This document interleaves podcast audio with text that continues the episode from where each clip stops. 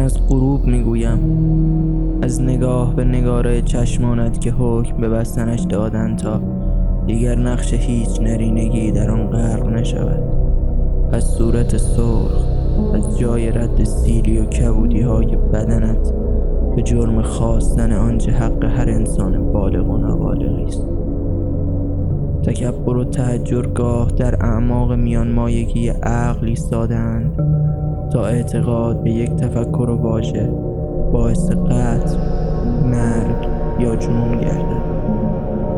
گماشتن واژه جبر در کنار اختیار و انجام آنچه یک اجتماع به آن حکم کند همراه با پیروی های کورکورانه از تفکر خاص اجداد یا پافشاری بر این که اگر عقیده دارای مقبولیت فردی نبود. بلا شک از دیرباز توسط افراد انجام نمیپذیرفت.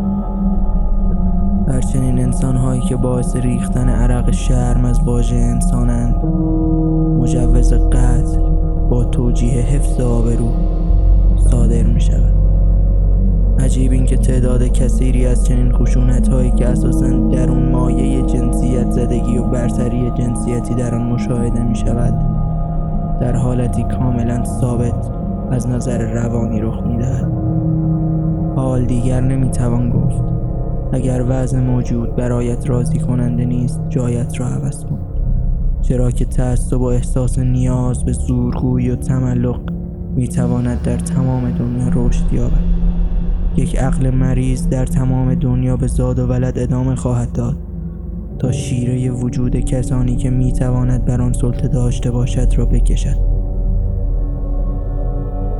نقطه عطف ماجرا در آن است که در جوامع دیگر اگر بذر چنین اندیشه دیده شده قبل از آنکه فرصت رشد ایجاد شود آن را از بین بردن اما گاهی امید به تغییر افراد و برخی تفکرها با بهایی از دست دادن جان افراد دیگر هم است